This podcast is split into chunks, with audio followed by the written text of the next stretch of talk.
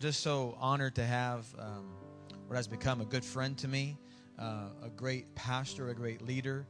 Um, really, he, he's really a genius in a lot of ways, but he's so humble and uh, never really talks about it. But he's leading a great church in the Cincinnati area uh, of thousands of people doing phenomenal things. And I go there often and visit with him and pick his brain, and I'm glad that he doesn't get tired of me. And um, but uh, it's good to have great people in our lives, amen, to help us. And he's going to speak into our church today, and I believe that God wants to raise us up to even do more in our region for His glory, amen. So let's honor and let's welcome Pastor Marcus Mecum from Seven Hills Church. It's going to be good.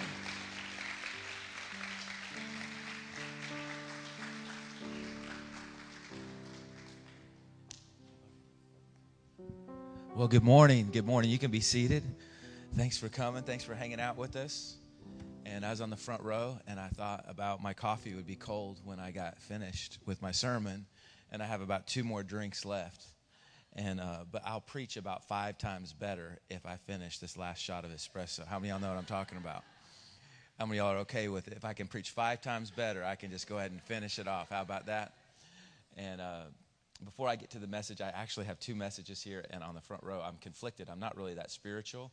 Um, I'm just conflicted uh, because I have such a burden to, and not not that I think I'm better. I I, I don't want to come across that way, but I have such a burden to help this church, to help your pastors, to help you um, really move forward. And I don't know about you. I, I don't know how you live your life, but you know, I left our church at home. I left my, they had my daughters and my wife up there, wife of almost 20 years. Uh, that's,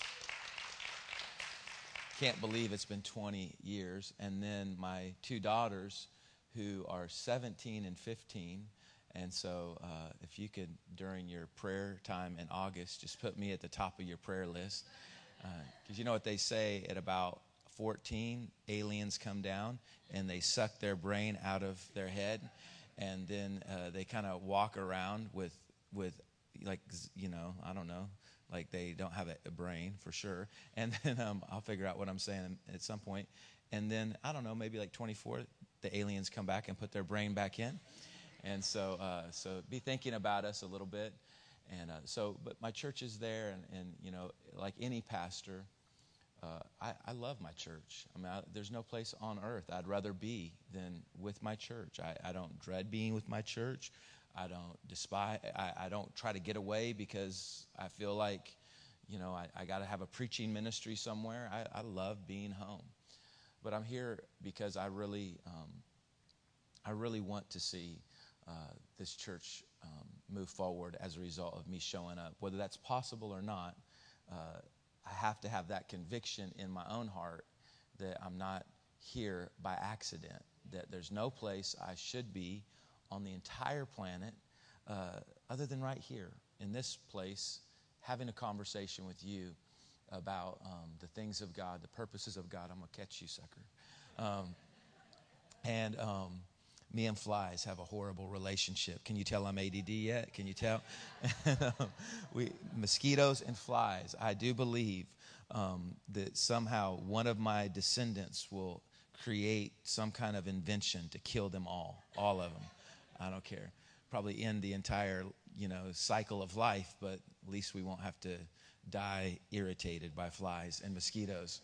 So anyway, yeah. So I'm excited to be here. I love your pastors. I love. Um, uh, Pastor Kim, his, his, his, wife, Pastor Dave, and Summer. Um, he took me to a Chinese restaurant last night that was unbelievable, incredible. You should probably never go there because it was it was sketchy, but um, it was really good food, really good food. And um, but Pastor Dave, like he said, has been coming up to Seven Hills for for several That means I'm almost, almost ready to preach. Um, getting for several for several years now, for about two years, and um, we just built a relationship. You know, a lot of people come down, they'll try to get a bunch of ideas. How do you do this? How do you do that? How do you do this? How do you do that? And then they disappear. And that's fine. I, I don't mind that. That's what we're there for. And then every now and then you get a guy that just, he just like keeps coming and he keeps hanging around and, and keeps reaching out. And then before you know it, you know, you, you're like, you know what? I, I think, I think I found a friend. And, uh, and that, that's what they are. They're, this, this church is a friend of ours. You have a, um, a brother a sister church in Cincinnati area. And uh, just know that we're, we're doing everything we can to stand with you. You're not alone in this. They're not alone in this. Uh, anything that we have to help you guys is, is accessible to you. And I'm learning here. Last night with Pastor Kim and Pastor Dave, we started talking about some family stuff, and Pastor Kim starts ministering to me and talking to me and uh, helping me be uh, aware of things that I was blind to. And it's really going to help my family. So I've enjoyed being here. Thank you guys so much for the privilege of hanging out with, with you. And don't you love your pastors? Aren't they incredible?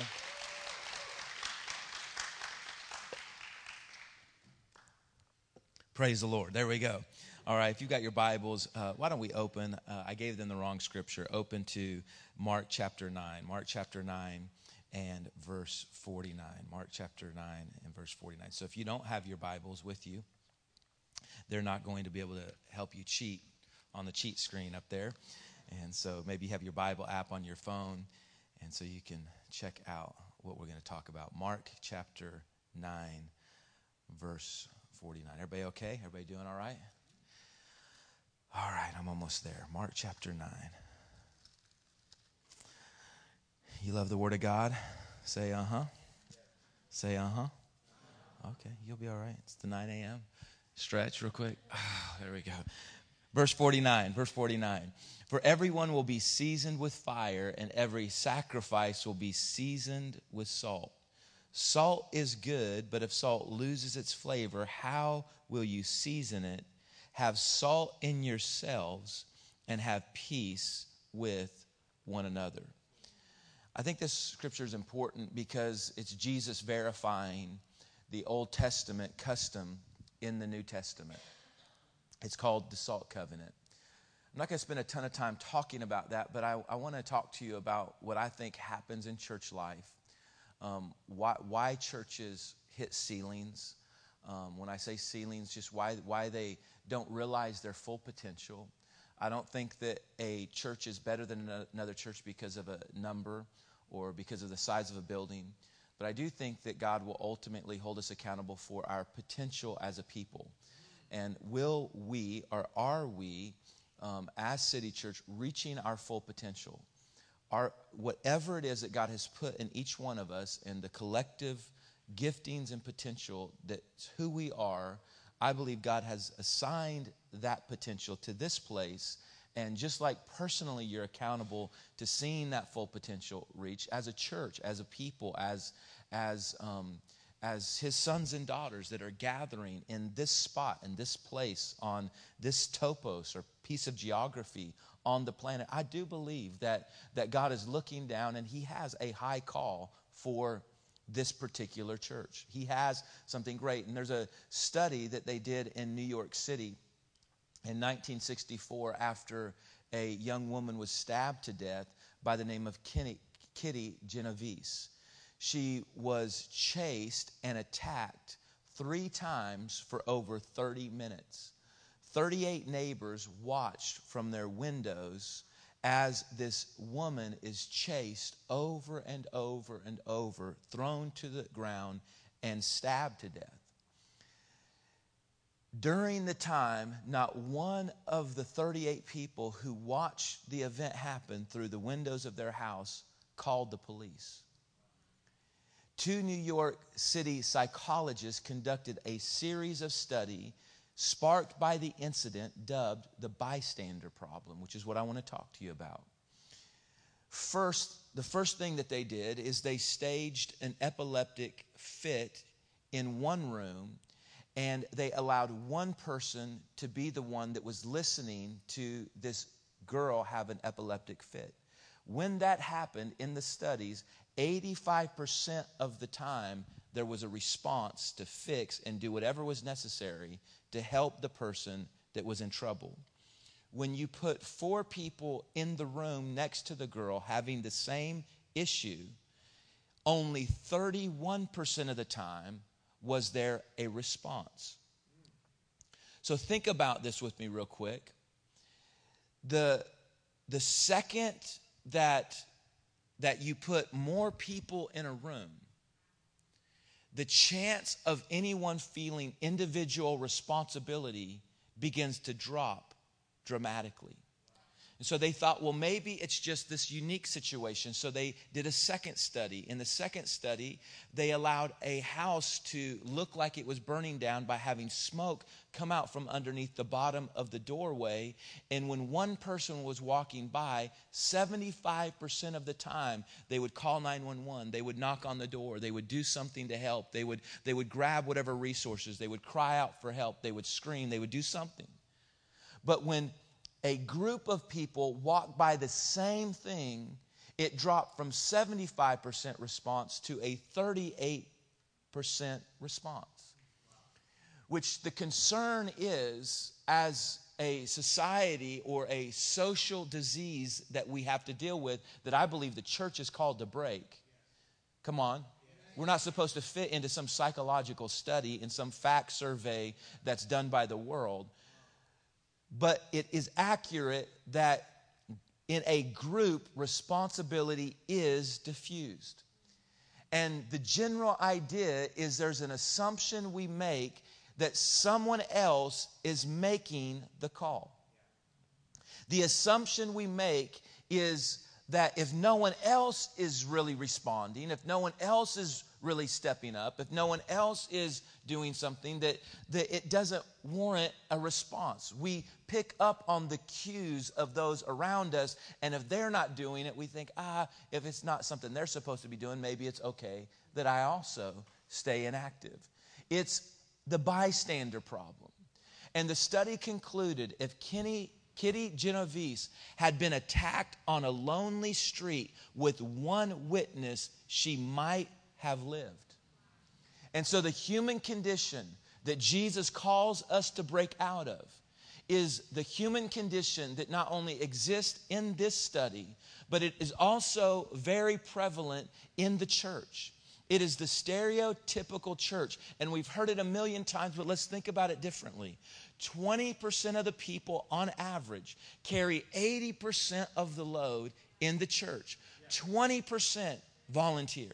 20% sacrifice, 20% and again, Dave loves this church. He's never, he didn't ask me to do this. I, I've got another sermon here that I might preach the next service that, that, that, that is very encouraging. It doesn't even go into saying, hey, you need to step up. And, and the good thing is, is I don't have to come back. And, and Pastor can clean this up later. But, but 20% financially contribute. Only 6 to 8% actually give what God said was holy and belongs to Him, the tithe. Think about that. Now, I'm not here to get you to tithe. I'm here to say this is not just a spiritual issue. That's one side of it. It is it's a psychological issue, but it has spiritual consequences. It's something about the way that we're wired when we get in a group and we show up to church and we look through our comfortable windows and we look at the enemy destroying a generation, hurting people, messing up lives, messing up marriages, messing up homes, uh, bringing negativity in, into the house of God, division and dividing, and, and, and all, we watch it all from the warmth of our, our beautiful little place and comfortable little situation. And the bystander problem takes effect because we think surely someone else has got it. Surely someone else is engaged. Surely someone else will, will, will, will make that happen. Or if no one else is, I guess it's just a failed thing, or I guess it's just not a big deal, or I guess it doesn't warrant me get, getting involved. Nothing healthy and strong and vibrant can work when only 20% is fully functioning. Think about it as a pastor, I'm not super intelligent, but I think if I go to the doctor and I say to him, hey, uh, uh, I feel sick, I feel like I'm not, you know, doing well, and he says, let me run some studies, and he comes back to me and he says, don't worry, you're good, you're fine, only 20% of your vital organs are working. God bless you. Have a good day. If he says 20, 20% of my vital organs are working, I'm like, Doc, do something. Cut me open. G- give me a drug. stick something in my veins. You know, give me something that somebody else has that's working 100%. Right? Transplant something. Do something in some way. I'm not okay with 20% of my vital organs working. But in a sermon like this, we're like, yeah, 20%. That seems like it's functioning. seems like it's doing okay. Seems like the ball's getting down the field. In a marriage, if one gives 100% and the other gives 20%, and the one's like, What? It's all good. I'm giving 20%. You know, don't be too picky. At least, at least I'm in the marriage. At least I'm here. At least I showed up. I, I, occasionally do something. I occasionally care. I occasionally act like you matter. I occasionally prefer you. I occasionally respect you. I occasionally honor you. Every now and then, maybe once a month, maybe once every three weeks, I lay my life down for you like Christ did for the church. But don't expect too much more than about 20% from me. If I'm a coach and I got 12 guys on the field and I'm trying to go up against another team and all of them say, hey, listen, we got 12 guys, 10 of you, ah, just kind of hang out, enjoy your time, drink some Gatorade on the sidelines, get the water boy to make sure you're refreshed, because two, that's enough. We would never be okay with that. But yet in church, 20% say yes, 20% step up. I'm not here to guilt trip you. I promise you. For some of us, it was a huge deal for us to come here. For some of you, it's a huge deal for you to even be in church. For some of you, you've been hurt, you've been bruised, you, you've had bad experiences. For others of you, you're busy, life is hectic. For others of you, your priorities are mixed up. For others of you, you have sin issues and you just don't feel like, like good enough, or, or like, how can you, because you feel like a fraud or a hypocrite, and it's just, you're just kind of showing up trying to figure out how, how you can get through certain things. I get why that it's not 100%, but what I want to say is we just simply have to conclude whatever our personal issues are. A church will never be vibrant and healthy and life giving and fulfill what it can truly do. It, it won't if only 20% say yes. The bystander problem. Jesus called it a salt problem. In the Bible, we have two major covenants in Scripture. The first one is the blood covenant, the second one is the salt covenant. The blood covenant is all about redemption and salvation. There's two parts to the blood covenant. The way a blood covenant works is blood is shed, and then there's the exchanging of gifts. We know this. This is very practical stuff, but I want to cover it. Jesus went to the cross, he shed his blood. That was the initiating of the final needed blood covenant.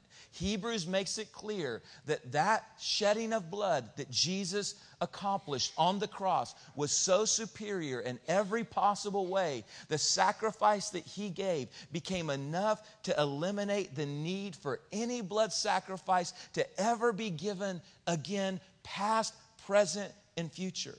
The covenant was finalized in Acts chapter 2 when Jesus sent the Holy Spirit, and the Holy Spirit came and he exchanged gifts with the church. And we have nine gifts of the Holy Spirit that we function in. That was the blood covenant, the first covenant. Jesus is saying, I gave my very best. I left nothing off the table, I gave everything I had. I, I, I, I fully engaged. And that blood, that sacrifice, that, that, that horrible price that heaven had to pay for our sin is what Jesus gave. We're not saved by works. We're not saved by what we can do. It's not by what we do, do, do. It's by what Jesus has done, done, done on the cross. That is accurate. So, as a church, we don't have a blood problem, we have a salt problem or a bystander problem. The second covenant, the salt covenant, is all about individual, personal engagement. This covenant requires no written contract. The custom says one person brings bread, the other person brings salt. They verbally speak the conditions of the contract to one another. And Jesus actually expressed this covenant on the night that he was betrayed. He said, I'm the bread that's been broken for you. He's the bread of life. That's who he is. He's the bread. He, he brings that part to the covenant. And then he looked at us, we read it, and he said, You're the salt. That's who you are. In the covenant, who are we? Blood covenant's done, finished, behind us. We're, we're saved not by faith, or, or works, but by grace through faith. That's set, that's established. Now, I'm the bread, you're the salt. You're the salt. Think about this. Salt represents each individual's personal engagement and responsibility. We don't like the word responsibility in church at all, but it's response ability. It's the ability to know how to respond when you need to. It's the ability to say, if there's a hundred people in a room, I'm not going to be the one that says someone else will do it. I'm not going to fall prey to that psychological, to me, uh, disease, that sociological disease in the church. No, I'm going to do more than just talk about the bread, talk about the blood, talk about what Jesus has done, talk about his love. I'm going to make sure that I step up and say, God, I thank you for being the bread of life. I thank you for giving your life. And you can look at me and know, I know that in the relationship, the bread needs some salt. That's what makes the bread tasty is the salt. Come on. That's what makes Jesus tasty is the salt. Jesus did his part. He became the bread that was broken. Your part, my part, everyone in here, no one is, is, is exempt to this. We are to be salty. And it's not the bread that the world rejects. The world's not rejecting the bread, it's God's people that have a salt problem. A salty life, people see a difference in you. A salty life ref- is the kind of life that says, I'm going to refuse to be the bystander. I refuse to be the one that, that looks at, from my com- comfortable window in and expects someone else to do it. A salty life says, I'll contribute. A salty life says, I'll make a move. I'll take a step. I'll go deeper. I'll go further. I'll keep moving. I'll keep stepping. I'll keep pressing into the things of God. A salty life is a generous life, a thankful life, a joyful life. Salty people step up from inside the group and say, I'm not going to wait for someone else to step up and do something. I'll pray. I'll believe God. I'll invite my friends. I'll reach out to my neighbors. I'll get in a small group. I'll jump in and serve. I'll do it. I'm not going to set back and expect someone else to do my part. The only way to be a salty church, the only way to break the stereotype, the only way to draw the line in the sand and say, not us, not here, not in this room, not in this church, is to no longer say, someone else will do my part. I will not show up and let someone else do my part. We're the salt of the earth, not the sugar of the earth. Bottom line is the bread we offer has to have salt on it. It's the salt covenant. It's, it's the salt. They come and they just see personal engagement. It should be contagious. People should kind of come in and get saved and, and, and be, feel uncomfortable if they're not engaged because it's just the spirit it's just the environment it's just it's just what we do it's just who we are we step up and we do our part remember lot's wife remember how the scripture tells us hey remember her she she went lot took her he he tries to help her go and tries to help her take steps and tries to he's working with her he's asking god help help me and don't don't judge us and she keeps taking the steps taking the steps right but at some point she's like nah personally, if I have to do this, I'm not willing to. And so she looks back and becomes a pillar of salt. The message is she lacked personal engagement. As an individual, she wouldn't take responsibility for her part in the journey. Lot could only take her so far. But at some point, she says, I have to make a decision. I have to make a choice for myself. I'm going to serve God. I'm going to give my best to God. I'm going to be full on for God. I'm going to I'm going to bring the salt to the relationship. I'm going to live a salty life. The, the, the, the body that we have, you know how long it can live without salt? Three weeks.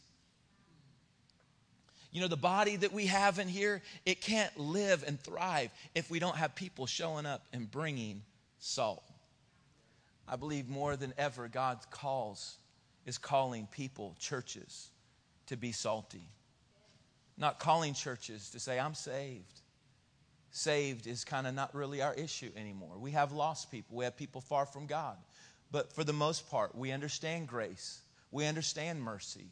We understand if we slip up, we don't lose it all and, and have to worry about hell, fire. We're, we're, we're beyond that. We understand how great the blood of Jesus is and how much it covers. We, we get all of those things. We're, we're doing well in that area.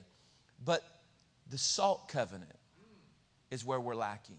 Again, the salt covenant isn't a contract, there's no law. There's no need to bring dead letter into it and say, these are the five things that you have to do if you don't do these things, and how dare you, you're not really a good church member or a good Christian.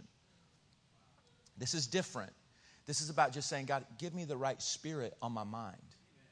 It's not a spiritual issue, it has spiritual consequences. It's a sociological disease that gets into the church. Isn't this what Paul said? Be not conformed to this world, but be transformed, or let the metamorphosis happen, right? Allow the way the world does things to not attach itself to you, but let us turn it into the beautiful thing that we're supposed to do. How? By the renewing of our mind, getting the right spirit on our mind. I'm closing with this. But I've never seen this before, and maybe you've heard this. But someone said this, and I was blown away. If you look at the Da Vinci painting of the Last Supper, you'll notice in the painting where the sop is, which sop is salt and water they dip bread in, the salt shaker is turned upside down. It's turned over. It's spilling out. And the implication was Da Vinci was saying Judas based on Scripture, broke the salt covenant. Think about this.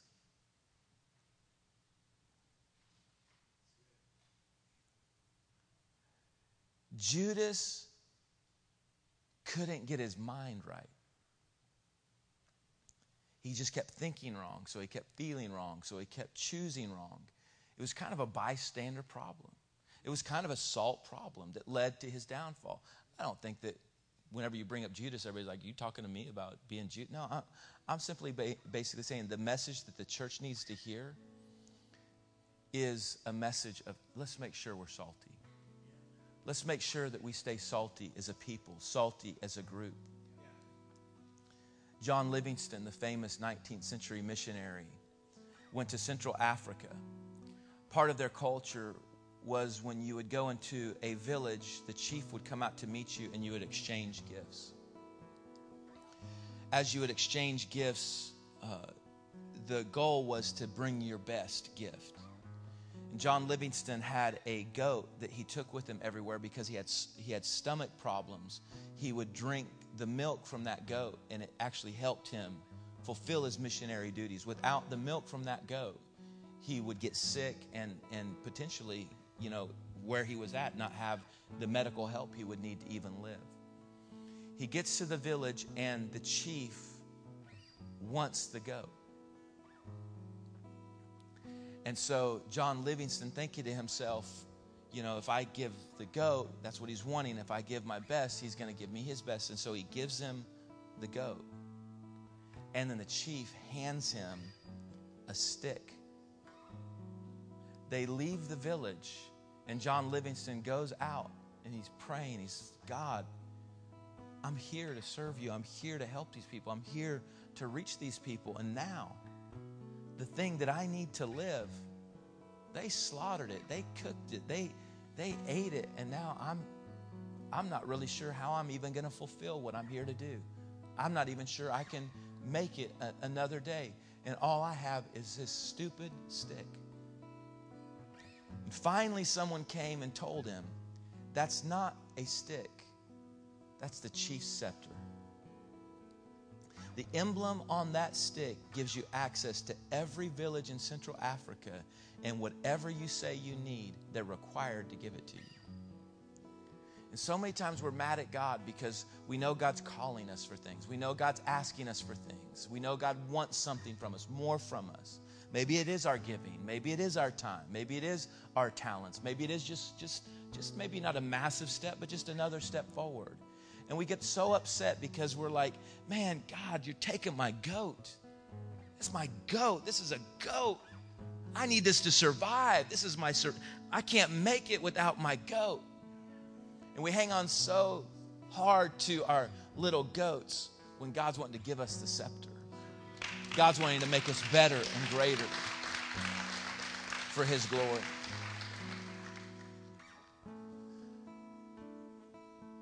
I have a strong love for this church, even though you don't know me, because I've spent probably 100 hours or so talking about you, talking about you with your pastor, thinking about you. He loves you so much. They love you so much. And I know pastors that come are supposed to say those things, but you are in such great hands. You really are in such great hands. I've never heard one iota out of his mouth, like, ah, if the people or they could do more. That's not what I'm here to say. I'm here as the pastor of another church that constantly knows there's so much potential in a room that's left at the table because people think someone else is doing it. You know, in our church, I've heard this. We've got several Bengals players in our church. Praise the Lord. Who Dey. And um, um, that's right. It's God's team. It's fine. You'll be all right with it. And uh, and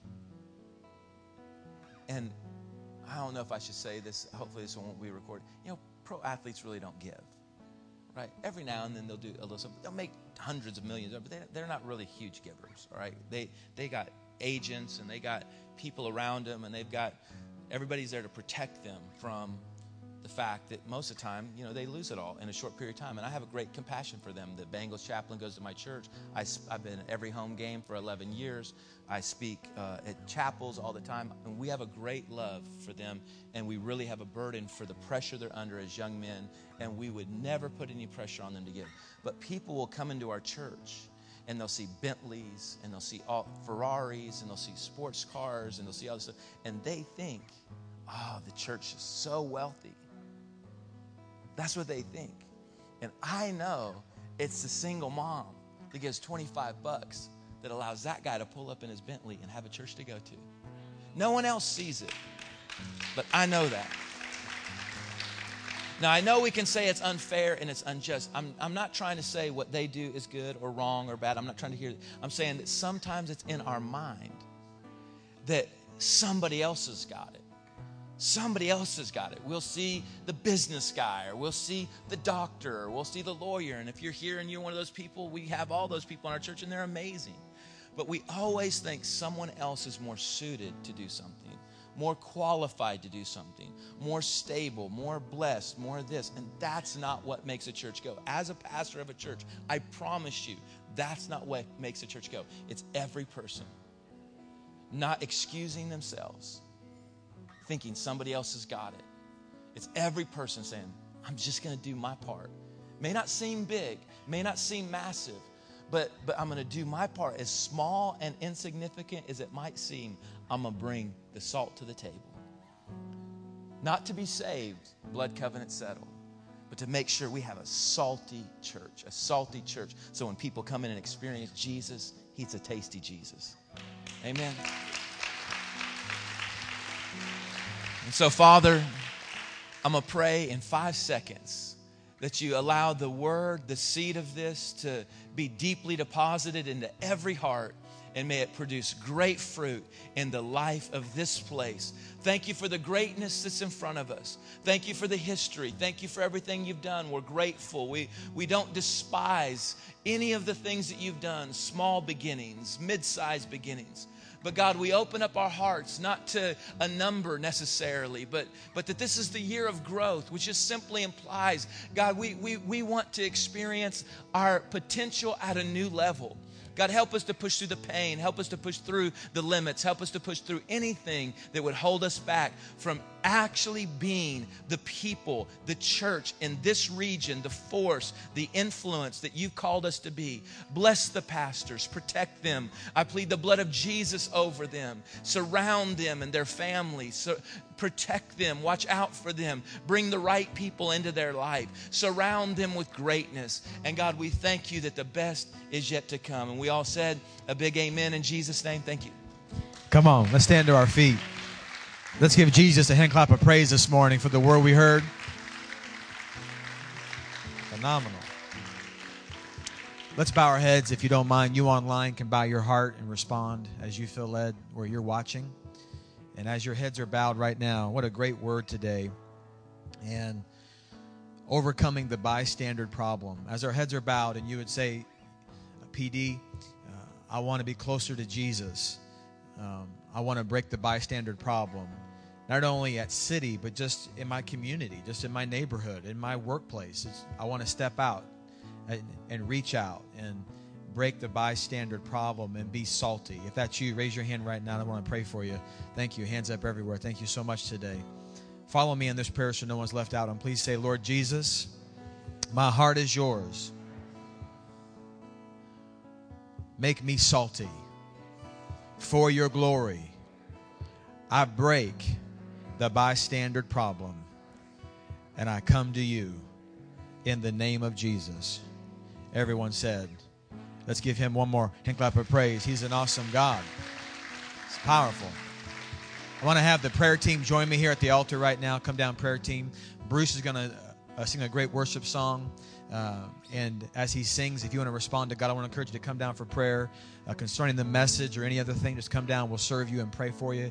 You can take communion on either side of the stage. You can sit in your seat. But I want to encourage you. This is a great message to make a response on a personal level and uh, and to make that step. Come down the middle aisle for prayer or the side aisle for communion, and then Bruce will dismiss us here in a few moments. May the Lord bless you.